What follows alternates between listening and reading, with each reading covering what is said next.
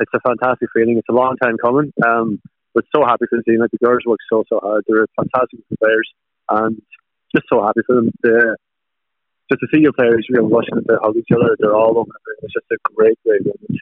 Um, they're one of the best moments in a really proud sporting history for the really proud sporting tradition for the school. So it's overwhelming. It's just, I don't have the words for it. What should we know about this group of players who seem to have worked so hard to get to this point, All Ireland champions? Um, they're a great group of players, fantastic group of players. Um, last year, we had a brilliant season. Our senior, our under 16s, and our first years all got All Ireland bronze medals. But our second years last year, we lost an All Ireland quarter final in one time. We were the only team in the school not to get an All Ireland bronze, not to get an All Ireland bronze medal.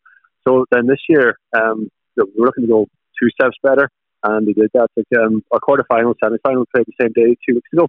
So we beat uh, Clorgan from Kerry and Wilson's Hospital from Westmeath. Um, and just the, the way the girls dug deep, they were just so impressive. And they've been like that all season long. And then today, um, we started a little bit slow. We were playing good basketball. They were losing 10 6 at the end of the first quarter. But the second quarter, we really kicked in. Like the girls had a fantastic full court press going on. They just worked so hard for each other all over the court. Ran the bench a little bit. The girls come on, made a huge impact as well. And but yeah, by half time, we were kind of in control of the game. But um, so so proud of the girls. They're an incredible team there today.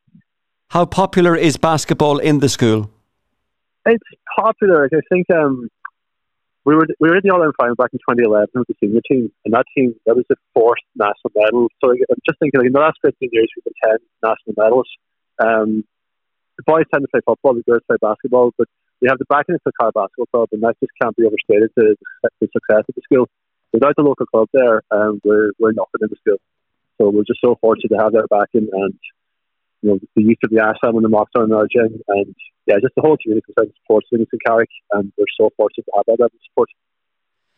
And you're on your way home from Dublin with the All Ireland title. I imagine there'll be quite the celebration in Carrick later on.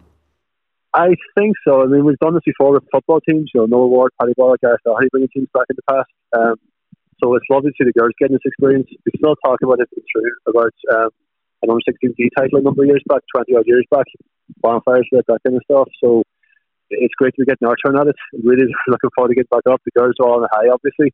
Um, yeah, there's, there'll be celebrations. We're back in action tomorrow morning, first and second years, we're traveling to Bundoran. So, you know, we're kind of back to normal life again tomorrow morning, but great to play games once more tomorrow morning as well.